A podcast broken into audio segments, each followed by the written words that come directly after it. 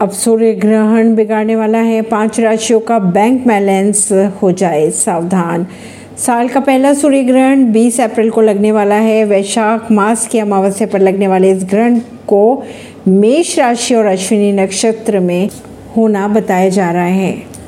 ज्योतिषाचार्यों के अगर माने तो इस सूर्य ग्रहण से पाँच राशि वालों को संभल कर रहना होगा। ये ग्रहण पाँच राशियों को कर सकता है तंग। जैसे मेष राशि की अगर बात की जाए तो यह सूर्य ग्रहण आपके लग्न में होगा। मेष राशि वाले को शारीरिक कष्ट हो सकता है, व्यापार में नुकसान होने की संभावना है, आर्थिक मोर्चे पर भी सावधान रहने की ज़रूरत है। वहीं अगर वृषभ राशि की बात करें तो अनियंत्रित खर्चे आ सकते हैं। योजनाओं में निवेश से फ़िलहाल दूरी बनाए रखें। सूर्य की सप्तम दृष्टि खराब सेहत का कारण बन सकती है। राशि की बात करें तो सूर्य सिंह राशि के स्वामी है। सूर्य ग्रहण आपके नौवे भाव में होगा। इच्छित परिणाम मिलने में दिक्कत हो सकती है। वहीं अगर कन्या राशि की बात करें तो अष्टम भाव में ग्रहण लग रहा है, रिश्तों में तनाव की संभावनाएँ बनी रहेंगी।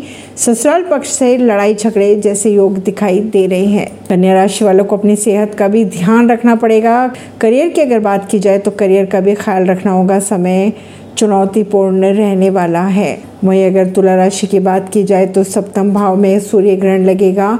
दाम्पत्य जीवन में खटास पड़ती नज़र आ रही है। खबरों को जानने के लिए जुड़े रहिए जनता सरिश्ता रिश्ता पॉडकास्ट से। परवीन दिल्ली से।